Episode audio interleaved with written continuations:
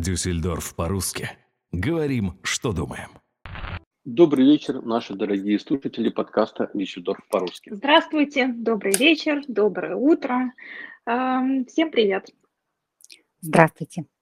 Сегодня тема нашей беседы – это упаковка. Потому что в последнее время пошли такие зеленые тенденции и в продуктах, в питании, и в других товарах это кругом клеится, что это био, это натурально, это 100% классно здоровая пища, но все забывают, что любой продукт идет на рынок в упаковке. И когда мы говорим о, о каком-то содержании, что оно должно быть там био, натурально, э, само как-то умирать в земле, мы забываем то, что все товары в чем-то идут, в какой-то оболочке. И сегодня э, у нас в гостях Кристина Ведяшкина. Мы передаем слово. Э, расскажите сначала о себе, представьтесь и чем вы занимаетесь. Здравствуйте. Большое спасибо за приглашение, за проявленный интерес к моей профессиональной, в первую очередь, деятельности. А, с удовольствием расскажу и поделюсь, чем знаю, тем более, что работаю в российском представительстве а, международного немецкого а, репро-холдинга. Это Флексикон АГ, базируется в NRW-земле. Это в районе города Билефельд, а конкретно в Халле, вот где международные теннисные турниры проходят. Вот там дислоцируется главный офис компании, самый большой production после а, Германии находится в России, в Москве. А, ну и, соответственно, есть еще представительство в Сингапуре, в США, есть еще trade-офисы. Но вот основной production происходит а, в ну, четырех офисах. В принципе, это все можно посмотреть на сайте. Компания занимается допечатной подготовкой разного вида упаковки, начиная от создания дизайна, ну, полный цикл, заканчивая выводом форм, флексоформ, если это необходимо, а так все все стадии до печатной подготовки, упаковки транснациональных корпораций, по сути, а, и являющиеся глобальными потребителями упаковки, вот то, о чем Артем а, сказал в заглавии в шапке темы.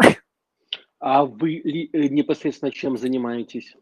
А, я key account менеджер по работе с ключевыми клиентами, а, представляющими российскую локацию или локацию СНГ. Конкретно здесь, соответственно, готовлю эти проекты, осуществляю их менеджерское и технологическое сопровождение внутри компании, дальше до передачи в разные типографии, и участие в запуске этих упаковок, в зависимости от того, где это происходит, и на территории Европы, и на территории а, Российской Федерации, ну и, собственно, и в Азии такой тоже опыт есть. Вот вот, собственно говоря, а, веду, скажем так, полный а, цикл сопровождения подготовки этой упаковки к печати. А если можно как вот на простом языке для наших слушателей объяснить, что такое предпечатная подготовка, то есть чем занимается э, ваша компания? Ну, так если просто объяснить. Ну да, но это, знаете, это такого своего рода уже достаточно глобальная тенденция, давнишняя, да, когда у нас большие процессы, они, скажем так, ну, скажем так, детализируются по специализации. То есть если раньше все это делалось, там, я не знаю, готовилась упаковка в одном месте, вот отдавали картинку в типографию, на выходе получали готовую, как бы, да, готовую пленку или готовую там коробку, а, то сейчас тенденция идет по, скажем так, детализации аутсорсу процессов. То есть процесс настолько глобальный, глобальные, большие, да, полиграфические, что справляться этому одному какому-то предприятию трудно, потому что специфика в любом случае должна быть одна, да, человек должен делать, ну, как бы предприятие, да, компания делает хорошо одно, все остальное является а, дополнительным. Эти дополнения перегружались для роста транснациональных корпораций, это стало большим стопором, соответственно, появился спрос на рынке на детализацию услуг. Вот есть отдельно дизайн-студии, которые придумывают креатив. Да, это креатив, это люди-придумщики. Вот они придумали, вот я не знаю, этикетку, ну, условно, пиво и да, вот пиво и вот они придумали вот эту картинку красивую. Вот эта красивая картинка, да, вот она всем нравится, она нравится производителю продукта, они хотят видеть ее на бутылке. Для того, чтобы эта красивая картинка появилась на бутылке, как минимум ее нужно напечатать на определенном материале, и, и, и как максимум подготовить к печати, потому что картинка это вот, ну, это картинка. Ну, вот, вот ваш ребенок тоже может фломастером нарисовать картинку, да, но в типографию эту картинку не возьмут, они скажут, ну, она должна соответствовать определенным требованиям, чтобы, соответственно, была напечатана определенным способом, на определенном материале. Вот адаптацию под материал, требования, специфику типографий, которых много, и ФЕС запускается как минимум а, в 20 типографиях одновременно, да, вот осуществляют репрохаусы. Этих репрохаусов по рынку, в принципе, много и в то же время мало. Это есть глобальные игроки, небольшие игроки со специализацией, скажем, по выводу печатных форм или гравировки цилиндров или только по допечатной подготовке. Соответственно, компания Flexicon – это семейное предприятие, которое развилось вот за последние 40 а, лет в достаточно такой крупного международного игрока, безусловно, не огромного, не сетевого, это не, в какой-то мере не конкурент компаниям, таким как Шаг, СЖС или Янушка, но занимающих определенную нишу и также работающих с глобальными клиентами, достаточно ну, детально, ювелирно подходя к допечатной подготовке, вот эту картинку, которую нарисовал дизайн-студия, а, компания адаптирует под все требования, указанные там, да, клиентам типографии, для того, чтобы этот файл сразу был отпечатан, и вы получили тот тираж, который хотите. Вот, скажем так, вот совсем, если прям на пальцах, то э, да. ваша картинка станет, а, вашу картинку возьмут на печать. Вот так. И, и, и как Можно? я понимаю, главная задача, чтобы эти цвета на картинке плюс-минус совпадали в любой стране, да, если э, это будет этот просто. файл готов. Артем, вы в самую точку, это самое сложное, это основная задача, это не просто плюс-минус, эти плюс-минус регламентируются а, большими гадлайнами, у каждого клиента они свои, это допуски по цветовому различию, допуски по по белизне материала. Огромное количество параметров учитывается, но при этом, да, Ваш кофе Якобс должен быть зеленым в любой точке мира. Этот зеленый должен быть в ряду а, на бумаге, на пленке, на картонке одинаков.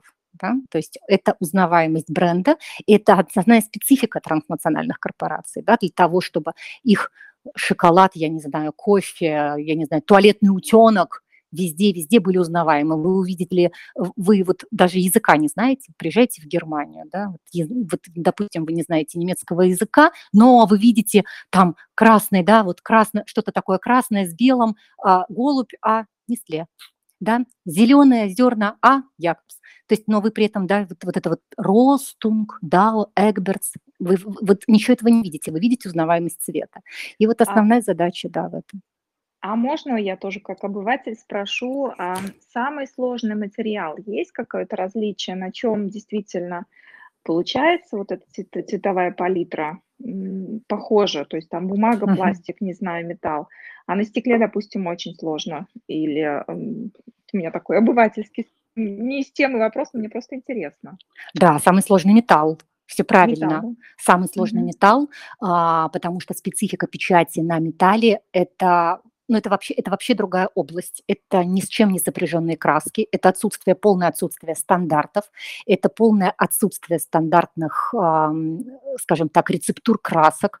То есть если основные параметры в полиграфии, они регламентируются ISO, да, вот ISO это 12647 основной, да, международный стандарт, который регламентирует все полиграфические процессы во всех странах мира, но в Германии есть, например, еще свой, это принтофсет стандарт, ПСО, он жестче, вот, но он существует только для всета, что, например, на металле, но там вот нет, нет никакого стандарта. Вот как вы витраж будете делать, да, вот витраж же что-то на стекле, вот это вот творчество такое. Вот металл самое сложное.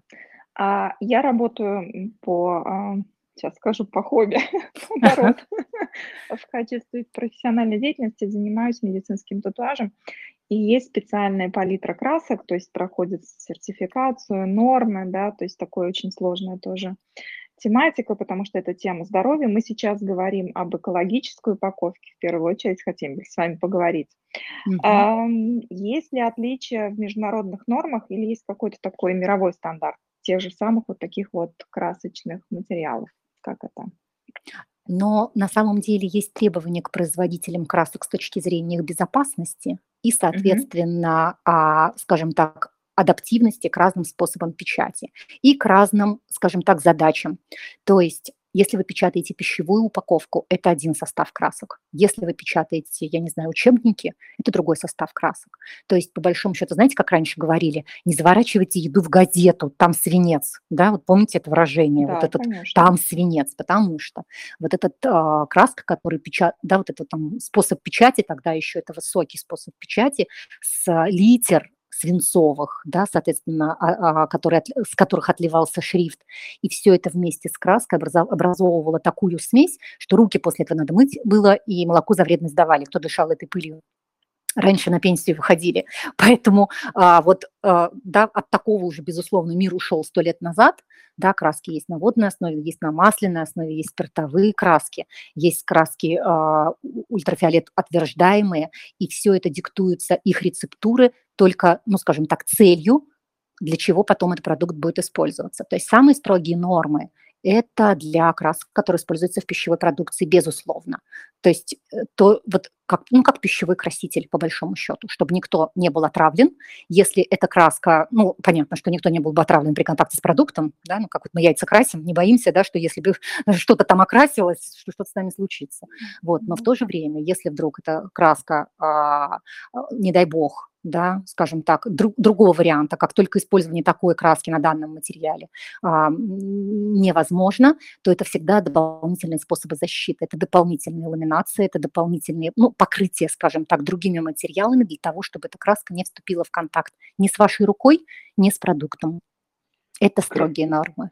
Краска является одним из элементов упаковки, а потом еще идет материал. Э, скажите, какая в последнее время тенденция в материалах для упаковки?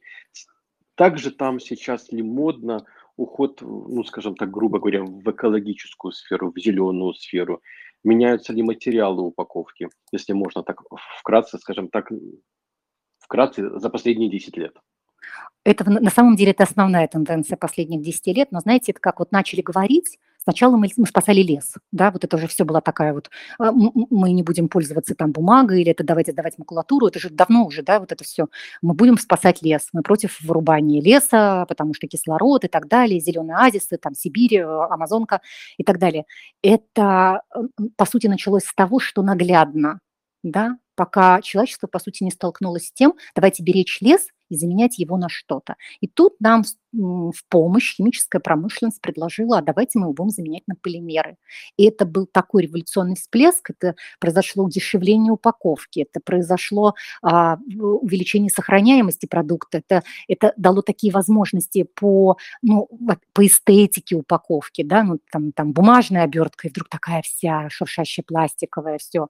Пока это все вот не приобрело, ну, из-за, соответственно, цены, такие угрожающие масштабы, что, ну, вы все слышали о этих пластиковых островах, лавинах, э, сошедших, да, на Шри-Ланке, где под страхом уголовного преследования запрещены пластиковые продукты, там целые деревни да, погреблены да, да, были. Прям катастрофа. Да, катастрофа, да, там деревни под собой были погреблены, и вообще это, это, это стало угрожающим масштабом. И вот только сейчас это настолько внедрилось в нашу повседневную жизнь, что откатиться откатиться в обратную сторону крайне тяжело. Вот последние три года а, основных производителей, глобальных производителей упаковки, транснациональные корпорации, по большому счету, обязывают на уровне даже а, местных, локальных правительств многих стран, обязывают предпринимать определенные действия по, а, скажем так, выпуску эко-упаковки. Тут тоже есть много вариантов.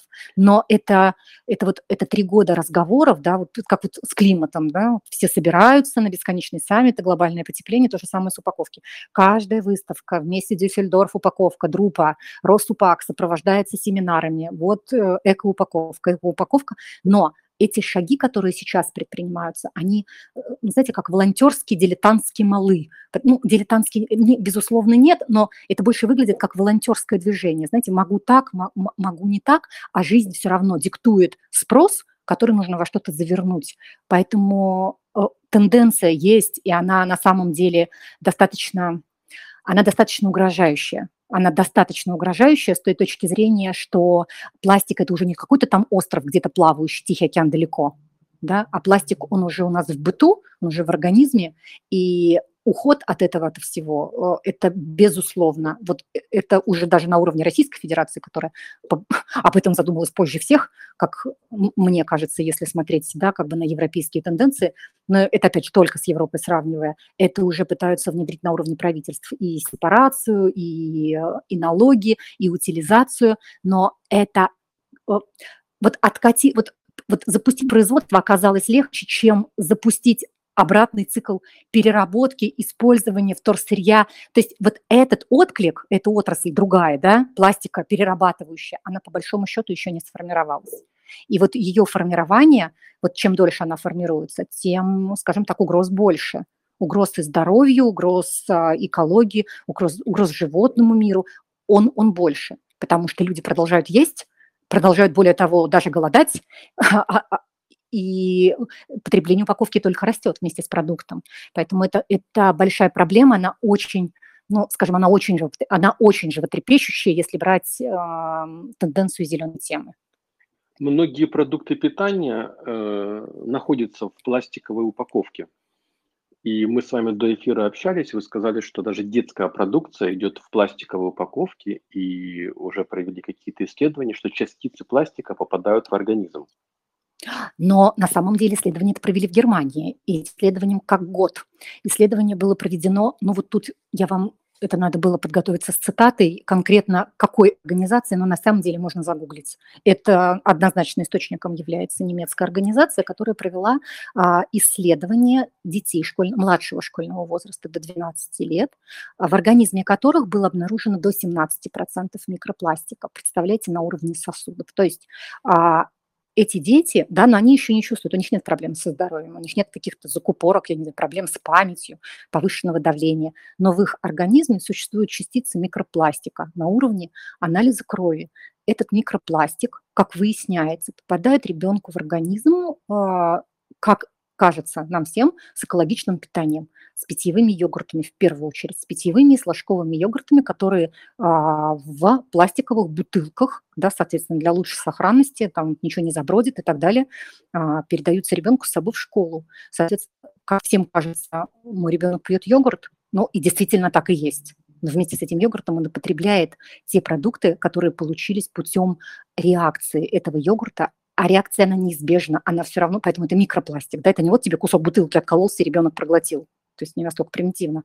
Это то, с чем реагирует поверхность пластика внутренняя, да, это безопасно, да, он не получит пищевого отравления. Но накапливание пластика в организме а какие оно может иметь последствия? Мы будем наблюдать, какие они может иметь последствия. Да, это вам не холестериновая бляшка, которую можно потом разбить или на диету веганскую сесть, или там, я не знаю, пить какие-то кроверазжижающие коагулянты. Это, это пластик. А как его-то долбить? Э, пушечным ядром, что вот, как он повлечет за собой, на что он будет влиять, что он закупорит, как он поведет в организм, где он останется, на, какие, на каких органах он скажется. А, и, и нет исторической никакой подоплеки, да, вы не скажете, да наши деды все из таких бутылок пили, вот жили до 100 лет. Они не пили из таких бутылок, они пили из стеклянных бутылок. У нас нет опыта прогнозируемого сказать, а что из этого будет. Так же, как нет уже достаточно, ну, как бы такого еще наработанного опыта там поколений сказать, а что будет, если будем есть генно-модифицированный продукт ну что будет? Ясно, что-то будет, да, но конкретно, да, вот статистики по вот этому всему, прям такой достоверной на всех, как влияющий, нет. Поэтому, но, но, но то, что пластик в организме быть не должен, ну, он же, это, это неестественно для организма, это факт. Ну вот поэтому на самом деле а, проблема-то, проблема упаковки, не столько печатной упаковки, сколько самого упаковочной тары, да, она также стоит как бы высоко. Если смоделировать ситуацию, человек идет в магазин, э, смотрит красивую упаковку, например, того же детского йогурта или сока, где большими буквами в последнее время ставят, что это 100% натуральный сок, к примеру, да, что это био, что это и вообще э, хороший для здоровья продукт, но при этом сам этот продукт находится, как вы сказали, в пластиковой упаковке, которую вот уже по последним исследователям, исследованиям показано, что микрочастицы попадают в организм, и, как вы правильно заметили, никто не знает, что с этим делать в будущем. То есть мы как подопытные, ну, хотел сказать, кролики, ну, подопытные люди получаемся в данной сфере. А по поводу упаковки, вы сказали, что сейчас тенденция идет к новым видам упаковки. Как, какие эти форматы новой упаковки, виды? Это упаковка, которая сама разлагается потом в земле, либо она проще перерабатывается, может быть, какой-то новый материал появился? Но на самом деле, Артем, все как бы не, не настолько не настолько легко. Вот э, это не вот есть упаковка замечательная, мы ее маркируем цифркой 1, а есть упаковка плохая, дешевая, цифркой 2. И вот все в очередь за упаковкой с продуктом с цифркой 1. Если бы вот с этой упаковкой вот мы на нее дунем, она превратится в воздух или углекислый газ, и или все в бабочек хорошо. и улетит. Нет, нет, такого, такого, такого нет. Или мы ее закопаем, и через 10 лет там будет торф такого тоже нет, да, то есть не надо думать о том, это, это вот, вот такого чуда, такое, такое чудо происходит с бумагой и то определенного состава. То есть, да, это все не так, все не так просто. На самом деле, скажем так, э, есть э, документ, который называется «Глобальный протокол по упаковке для устойчивого развития». Там приводится 12 критериев на 34 страницах чему должна соответствовать экологическая упаковка. Принят этот документ а, организации Consumer Goods Forum. Это международная организация, в которую входит 400 основных производителей мировых и потребителей упаковки, включая ритейл. Вот если бывали в Москве, не знаю, вот X5 Retail Group, да, вот перекресток, магнит, вот это все сети, они тоже в, они в эту организацию входят. Вот есть эти 12 критериев, из них 8 супер важных, чему должна соответствовать экологическая упаковка. И вот эти восемь критериев – это на самом деле, скажем так, большие определения, сложные, что биоразлагаемая упаковка – это упаковка, сделанная из биомассы, а биомасса соответствует определенным критериям. А, э, или использ... то есть, э, упаковка с использованием возвратных рециклинговых материалов. Это материалы, подлежащие переработке, опять же, соответствующие определенным критериям. То есть на самом деле там очень большой перечень, за которыми в этих корпорациях следят регулатори, да, это специальные службы подразделения, которые отслеживают соответствие этим критериям в используемой упаковке и, соответственно, маркируют эти маркировки, а прослеживаются ну, на уровне Германии, видимо, своей ассоциации упаковки. Э, в Российской Федерации это ну, Роспотребнадзор, это последнее, а так это Ростест, тот, кто дает сертификат, без которого ваш продукт просто не примут в супермаркет. И по большому счету основные значки, показывающие да, а, скажем так, экологичность упаковки, они на упаковку вынесены. Вот если скажем так, ну, просто никто не всматривается, но если вы перевернете упаковку и посмотрите, всегда есть такой как бы треугольничек со стрелочками, который, да, треугольничек со стрелочками. Это показывает принадлежность этого материала определенной группе, а эту группу, соответственно, имеет там цифру 1, 2, 3. Вы всегда можете в интернете найти значок рециклинга PET, условно, это полиэтилентерефталат, значок 1. И вам тут же будет, по сути, как бы э, экопаспорт эта упаковка, прошедшая так-то, так-то, утилизируется так-то, так-то. Для чего это надо? Это не только для нас с вами. Ну, во-первых, это вообще-то не совсем для нас с вами, а для тех а, предприятий, которые потом эту упаковку будут утилизировать. В том случае, если из нераздельного мусора смогут ее достать, правильно утилизировать и с наименьшими потерями для экологии, для нас самих ровно половину еще раз возобновить, а, соответственно, она пойдет, эта биомасса, на производство новой упаковки, а, соответственно, мы уже на 50% сэкономили да, мусорную свалку, да, и на 50% это, возможно, та, которая в специально отведенной, скажем так, свалке под специальным грунтом с учетом специальной пыли, возможно, через 50 лет разложится. То есть это вот все вот такие полумеры, но которые позволяют определенным, ну, скажем так, на определенный процент снизить экологическую нагрузку. Вот так. Вот так. То есть все не так легко. Давайте повторим, вернее, скажем нашим слушателям, что э, Германия стала и давно является флагманом в системе раздельного сбора отходов, uh-huh. да, то есть делятся на макулатуру, пластик, стекло, металл, есть такие специальные контейнеры э, для более эффективной переработки сырья во вторичное сырье, э, чтобы все-таки слушатели даже в своем домашнем обиходе мы покупатели, мы все приносим продукты домой и товары всевозможные, обязательно разделяли все-таки свои отходы, потому что это, конечно, помогает а, в первую очередь даже потом на предприятиях по сортировке мусора все-таки решать проблемы и процессы, наверное, более быстрее. Да? Безусловно, безусловно, потому что это вот это вот понятие мусоросжигательный завод – да, это на самом деле устаревший мавитон, потому что... Последняя что, точка, да, да, да, последняя точка, что он зажигает. Вот он, он что-то зажигает, что потом все равно, это же, это, ну, что-то сгорело. При этом, извините, а, застарив атмосферу, но это не сгорает дотла, а внизу водичка. Нет, это, это так не работает. Не какая-то вода, которая на грядке пойдет. Нет. Дальше это какой-то комок, это зола, это смолы, которые тоже нужно потом куда-то приходовать. Это вот свалки вот таких остатков от зажигания. То есть есть, а, ну, скажем так, это вообще, ну, это вот, это вот конец. От этого конца вот пытаются, пытаются отойти, потому что вот даже вот то, что вы сейчас, Марина, назвали, вот четыре основных контейнера – бумага, стекло, металл и пластик. А вот теперь представляете, сколько стоит за пластиком? Пластик, возобновляемый такой, пластик такой, пластик такой. То есть это просто кажется пластик, а на самом деле есть пластик из биомассы, есть пластик рециклинговый, да, который это как бы типа вторсырье каждый раз перерабатываемое, но при этом его переработка невозможна бесконечно. И, втор... и его опять надо утилизировать.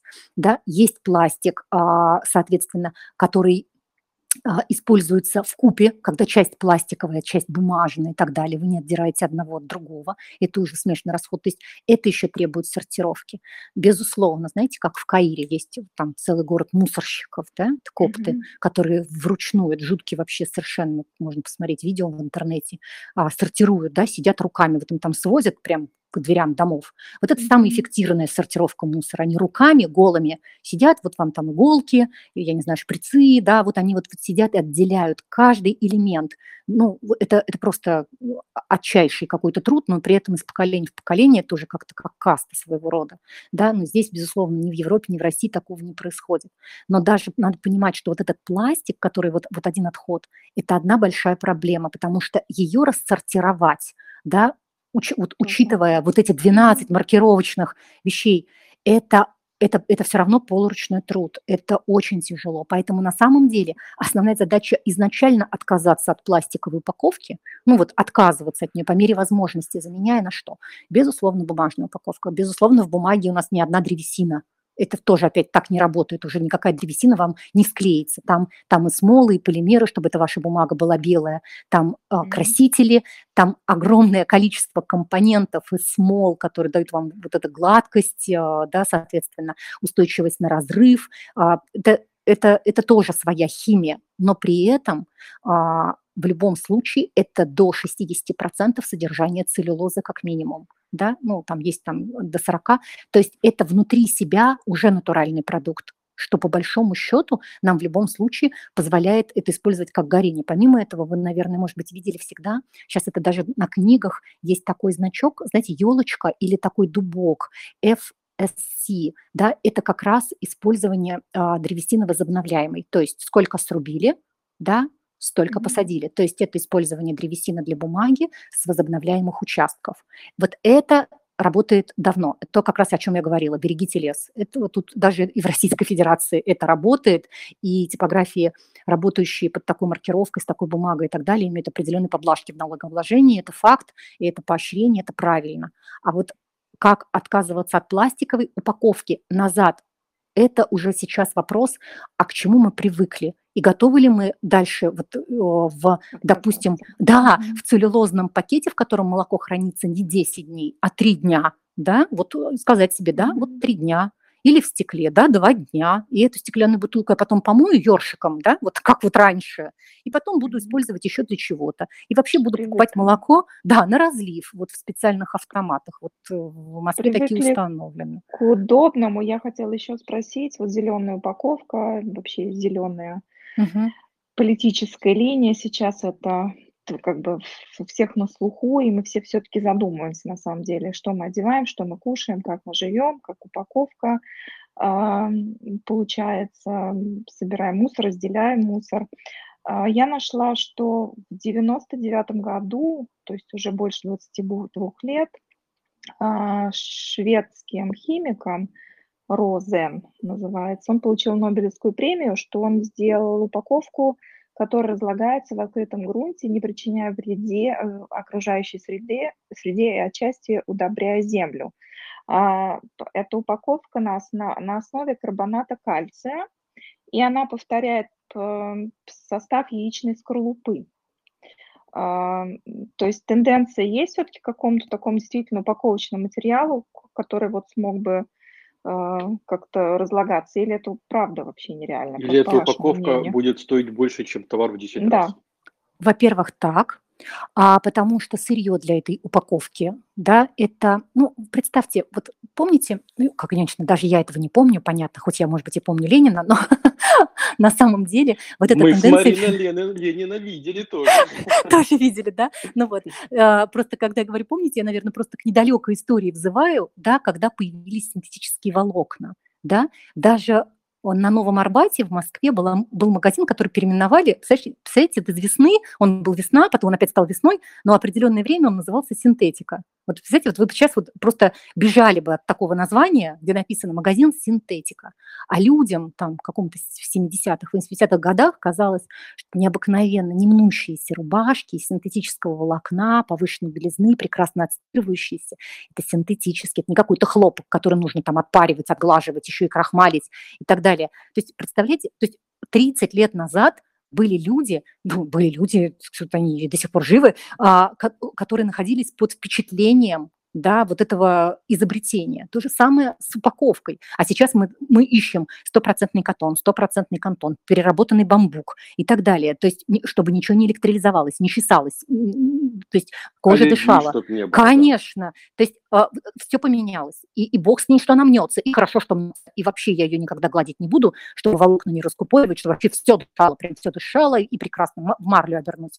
На самом деле то же самое с упаковкой. А, мы нас всех вот, скажем так, избаловал, вот, избаловал, по сути, Сникерс, да, Марс, вот эти яркие обертки. То есть вот эта вот, вот эта вот вся красивость, да, замечательная, которая ни на какой бумажной этикетке сказки Пушкина там, да, возможно было достичь. Бумага краску впитывает, в отличие от полимера и пластика, да, соответственно, краска тухнет. Это все не такое яркое, сочное, как краски на пластике. Они сверху, они UV-утверждаемые. Этот весь полимер, он горит, это смола, да, то есть сама краска, да, имеет определенный состав. После того, чтобы эта краска вообще на этой пленке была, там наносится адгезив, наносится праймер, сверху еще лак. Это это такой горючий состав, не считая самой пленки, которая, это вам кажется, что она однослойная. На самом деле минимум это дуплексы, а так это триплексы или четырехслойные пленки. Представляете, то есть если вот так вот сильно поковыряться, эти все слои отходят.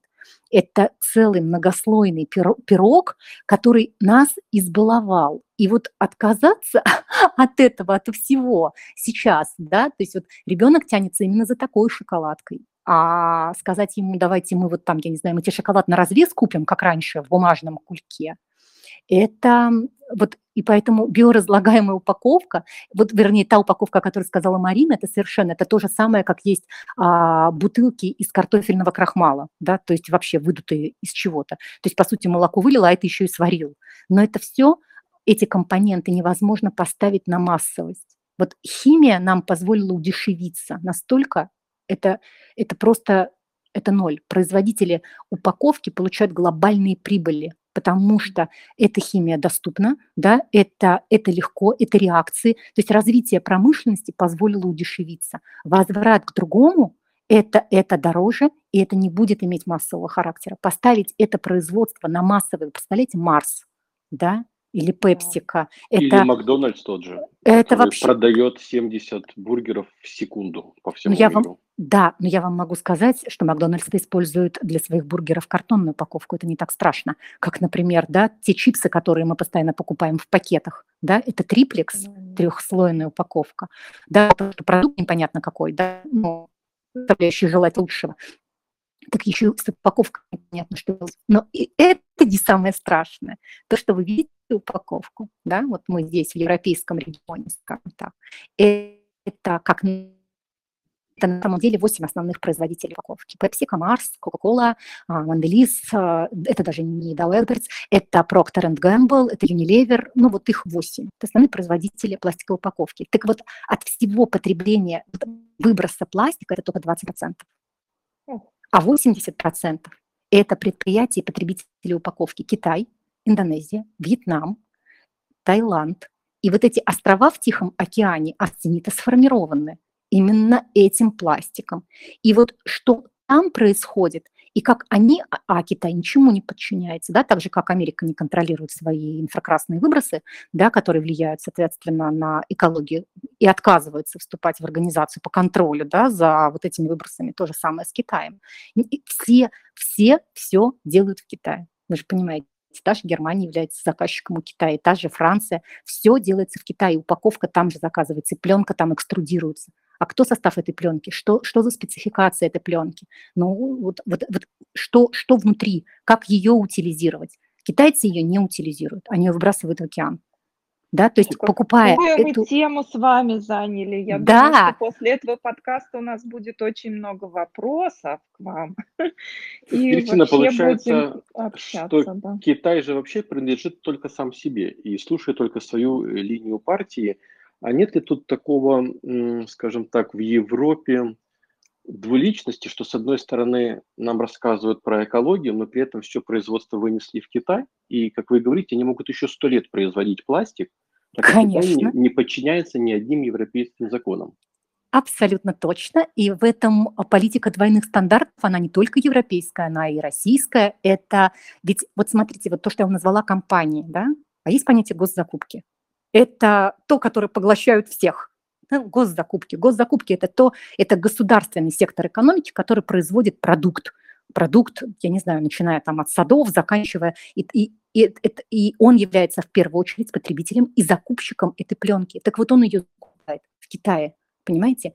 То есть государство требуя, ну я сейчас говорю, потому что больше знаток как бы, да, российских в этом смысле законов, государство требует от основных транснациональных корпораций, а, участвовать в программах по утилизации упаковки, да, по рециклингу, использованию там а, таких-то биомасс, соответственно, поощряя их на законном уровне и так далее, сам является потребителем упаковки и заказчиком вот этой нерегламентированной, и сам-то себе он не указ.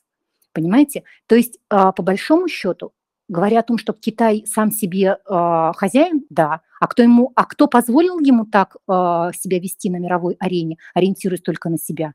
Да все, все его заказчики, да, это и США, это и Евросоюз, это и Российская Федерация, потому что дешевле, чем в Китае, вы не сделаете нигде. Дешевле, чем в Китае, вы не купите нигде. Вы являетесь его заказчиком. Да? То есть и по большому счету а, вы, ну, вы и позволяете им да, диктовать, ну, как бы показ, за меньшие деньги, соответственно, вести себя так, как нужно. А куда потом эта упаковка денется и как ее будут утилизировать, ну, хорошо. В Европе этот сегмент потребления меньше сам по себе, потому что Европа небольшая. А если мы берем Азию, если мы берем Российскую Федерацию, посмотрите, это вообще треть земного шара. И, и, и что? Вот, вот что с этим пластиком происходит? Поэтому 20% этого Unilever, который сейчас, а, или Procter Gamble, который вот последняя тенденция, это два месяца назад они презентовали металлические а, как бы бесконечно используемые флаконы для шампуней, это для того, чтобы вы купили раз и навсегда себе железную баночку, да, вот как вот раньше вот у нас такие были мыльницы, да, вот, например, которые мы использовали. потом в магазин доливать. а потом баночку. покупали, покупали рефилы, это взаимозаменяемые упаковки из безопасного материала, который не требует хранения, переливали, соответственно, а вот этот рефил сдавали в пункты сбора Procter Gamble, который во-первых, получает а, налоговые поблажки, занимаясь рециклингом и сбором да, своей вот этой упаковки, и это, безусловно, да, хорошо. Вот, а вы, соответственно, это как бы, э, ну, вам тоже от этого плюс, потому что вам возвращается определенный кэшбэк, да, но вы будете использовать вот эту многоразовую металлическую упаковку, и вот они вот там основные свои какие-то там, я не знаю, Патин Прави, там еще что-то, там Head and Shoulders, прям презентовали новые дизайны на металле. Это как раз вот с точки зрения достижения цвета на металле, вот Марина спрашивала. Вот, для того, чтобы вы всегда пользовались, а не каждый раз покупали пластиковый флакон, который, когда закончился, вы его раз в помойку, да, потому что вот этот пластик, это не ПЭТ, который самый легко, да, скажем так, вот э, его что называется, сжег, и получилась пыль, вот которая как раз через 50 лет она с грунтом сравняется. Это самый, скажем так, безопасный способ утилизации пластика для ПЭТа. Это вот как раз вот эти рефилы. Поэтому есть... тут вопрос такой. Если подытожить э, борьбу с экологией, можно одной фразой – это бизнес и ничего личного. Безусловно, безусловно, но это бизнес, который подкармливается, нет предложения без спроса, да, нам все равно нравится ярко, нам все равно нравится долго, нам все равно нравится удобно, чтобы это еще и закрылось, и бумажка эта вся не намокла и так далее. То есть мы по большому счету своими ожиданиями подкармливаем существование пластика. Это факт. Кристина, говорят, что в истории все циклично, и мы с вами, наверное, помним, когда мы шли в магазин, и нам э, сыр заворачивали в обычную бумагу. Еще, по-моему, такая, она не белая была, но не всегда Крафтовая, белая. крафтовая, да. Да, такая, как коричневенькая. Да, да, Там да. колбасу, когда покупали или еще что-то, то есть то, то время, когда не было красивых пластиковых упаковок. Сегодня, если купить там 5 кусочков легко нарезанного сыра, скажем так, это будет огромная, огромная упаковка.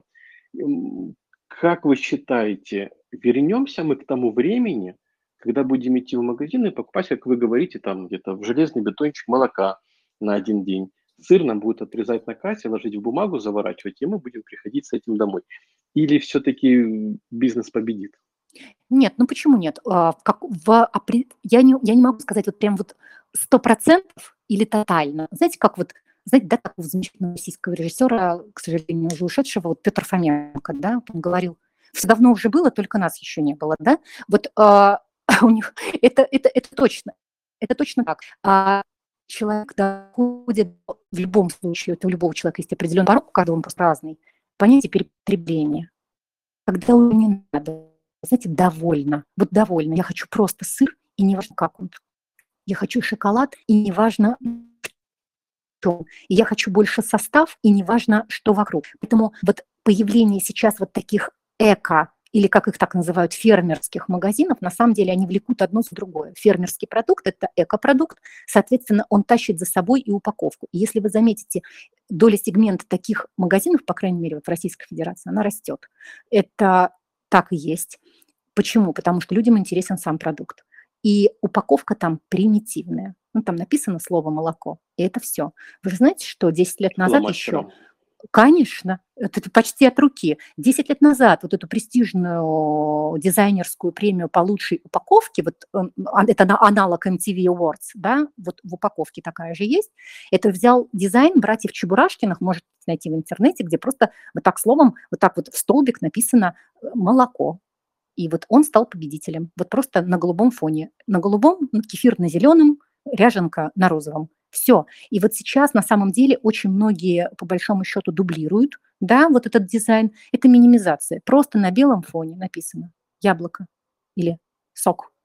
И вот у человека ассоциация, если на упаковке нет излишеств, да, вот она вот такая, значит и в продукте меньше намешано. И вот одно влечет за другое. Поэтому я думаю, что тенденция а, вот потреблять чистый продукт, она влечет за собой, ну вот вы скажете чистый продукт, а на упаковке да, 23 цвета и 5 слоев упаковки.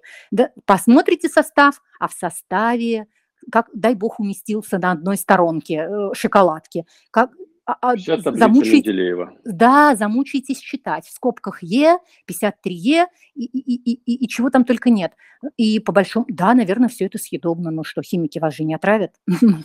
да? Но шоколадье вам предложит шоколад из трех компонентов. И упаковка у него будет, как в Бельгии. Знаете, они вам либо в кулек, либо в такой полиэтилен, вот который раньше, вот такая просто слюда, да, полиэтиленовая. Как, как раз вот он горит, вода и углекислый газ. Да, вот такая прозрачная, завернутая, бантиком завяжет. Кристина, я хотела счету. вам сказать э, комплимент, а как вы рассказываете об упаковке, уже правда хочется еще меньше покупать товаров, купить какой-то бетончик. Прям огромное спасибо за такой вкусный рассказ, красивый. Ты теперь захотелось бельгийских конфет, Марин. Да, я прям захотела, я хотела просто сказать слушателям, Тем, потом тоже, пожалуйста, скинь в Фейсбуке, пожалуйста, ролик. А, Ты как-то у себя показывал планету, мы как бы часто забываем, а, что вокруг нас атмосфера, да, мы видим постоянно голубое небо и, в общем-то, не задумываемся на самом деле, а, что будет после нас, эм, как бы, ну, в стрессе, в бе- в бегах, в делах, даже и думаем и разделяем мусор, но тем не менее все равно как-то иногда обо всем забываем и вообще ведомы, конечно, и рекламой, и э, остальными важными делами. Я о чем хотела сказать, о планете. Атмосфера э, за нами-то черное все, небо, планеты большие, рядом звезды. И мы на самом деле не понимаем, что планета совсем маленькая, ресурс скончаемый. И вот если бы, мне кажется, такой ролик, который ты недавно выс- выставлял в своем профиле, показывали, наверное, это было бы самой лучшей рекламой. Не, а, как сказать, с борьбы а, с мусором, с тем же самым, и с экологией. Это Ты знаешь, я думаю, здесь не только ролик может помочь, и, как Кристина сказала, здесь не только политики решают, но, наверное, еще и Каждый. маркетинговые агентства, потому что если нам показывают красивую упаковку, чтобы да, продать, да. мы пойдем в магазин покупать красивую упаковку. А если бы да. действительно все вместе э, и показывали, как вы сказали, э, минимализм на просто белой бумажке, фломастером, Лишнего. написано, да, что это повидло клубничное, и, mm-hmm. может быть, этим создать моду, скажем так, да, вот такое слово немножко, может быть, не, не в тематике, но моду на экологическую упаковку. Может быть, проще было бы решить вопросы, хотя, с другой стороны, многие поднимают на этом миллиарды денег и не задумываются, что будет после них. То есть э, шансы, в принципе, есть, да, как я послушал, что и по поводу упаковка меняется, и дизайн упаковки меняется. А что касается материалов, э, есть ли какое-то смещение, э, что какой-то материал стал больше, например, железа, э, чтобы как-то пластик сбалансировать? Потому что то, что вы рассказали по поводу шампуня, да, по-моему, что можно да. будет приходить, мы тоже с Мариной буквально недавно обсуждали, что вот хотелось бы увидеть, например, в кофейнях, чтобы все приходили со своим стаканчиком многоразовым и туда наливали кофе, а не давали пластиковые либо бумажные одноразовые стаканчики. Но, с другой стороны, проблема, как это показать и как нести это для людей. Э, краски, да, мы обсудили с вами, что краски влияют Безусловно. Сам материал упаковки и, конечно же, большое зло – это пластик. А, тут Артем, то вы понимаете, это большое зло пластик. Вот что стоит за словом пластик? То есть вам вот сейчас вот химик, который, да, вот с нами, он сказал, вот смотрите, вот эти 12 критериев, которые описаны в основном документе, регламентирующем экоупаковку.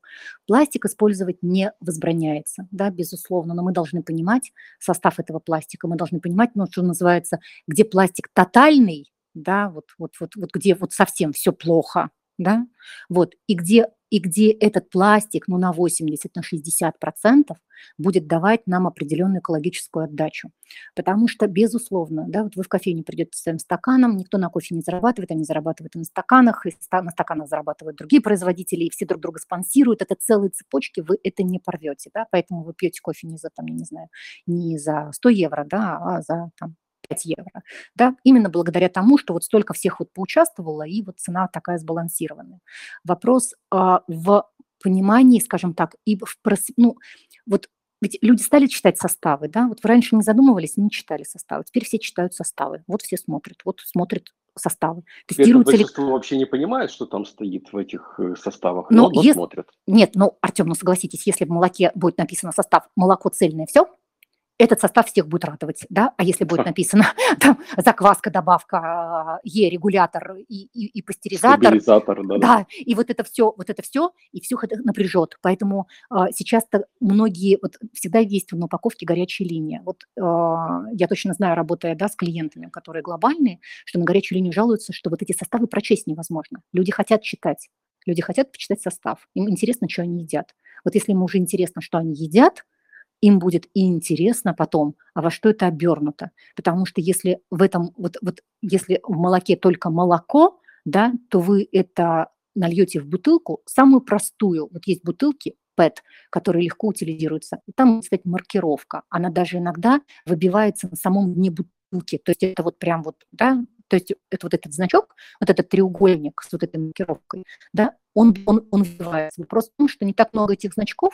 Всегда можно посмотреть в интернете основные, как все знают какие-то основные, которых стоит избегать, да, и вот, соответственно, вот эти значки точно знать. Я вот сейчас покупаю йогурт, я поддерживаю производителя, который использует вот эту упаковку. Да, она на 40% вот от этого состоит, но на 60 из биомассы, и после ее утилизации эти 60 пойдут на такой же йогурт. То есть только на 40, а не на 100%, там я наврежу. Даже вот это, это какой-то ну, вот, ну, плюс в этом во всем.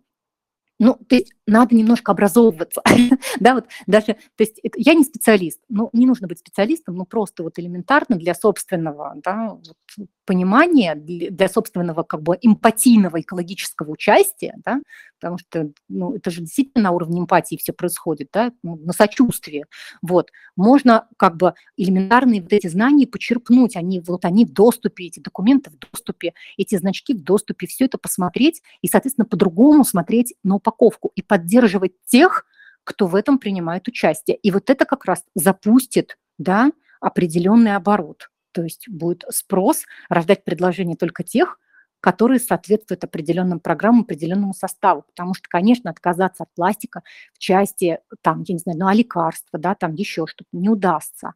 Вот. Но насколько он будет, скажем так, вреден после своей утилизации, это, по сути, решать вам. Я как раз хотел спросить вас, э, что каждый из нас может сделать для защиты окружающей среды, и вы, в принципе, уже ответили. Просто зайти в интернет, посмотреть какие-то основные знания по поводу упаковок и постараться э, покупать продукты тех производителей, кто использует э, упаковки. Да, вторичное да. сырье, рециклинговое сырье, из, сырье из биомасс, сырье из возобновляемых материалов. И, соответственно, да, посмотреть на маркировку, какому проценту это соответствует, и, а, ну, как бы чувствовать себя в этом отношении участником, да, сподвижником. Вот Скажем они... так, голосовать за правильную упаковку деньгами и да. поддерживать тех производителей, которые действительно смотрят, из чего они делают упаковки и потом заворачивают свой товар. Я думаю, это, наверное, самый простой способ и самый эффективный из тех, что мы, как обычные люди, можем сделать.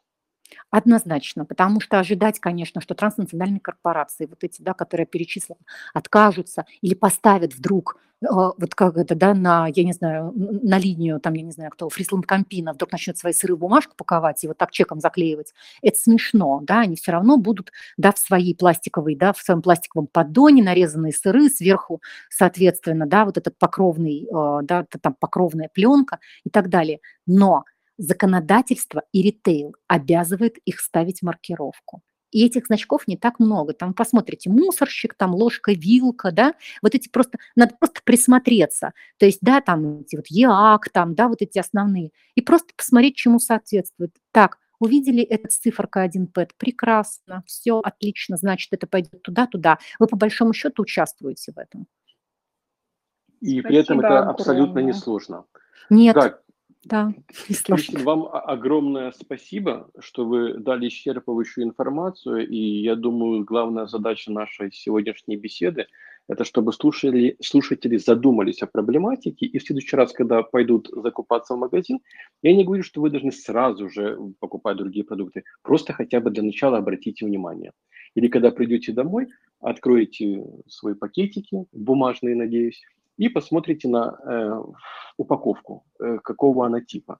И обязательно зайдите в интернет. Сейчас в интернете есть любая информация, и просто для себя посмотрите, что в этот раз вы купили, из чего она состоит, как она перерабатывается. И, конечно же, идеальный вариант, если вы в следующий раз будете идти в магазин, и, как мы уже обсудили, э, поддерживать тех производителей, которые думают о нашей планете. Ну, все правильно. Я была очень рада нашему разговору. А я, я хотела думаю, добавить... Марина, извините, Тёма, я думаю, это да. не, пос, не последний наш эфир, и вы, я надеюсь, будете не против, если мы получим вопросы, и еще так соберемся в нашей виртуальной студии и уже с вопросами от наших слушателей. Марина, да, давай. пожалуйста.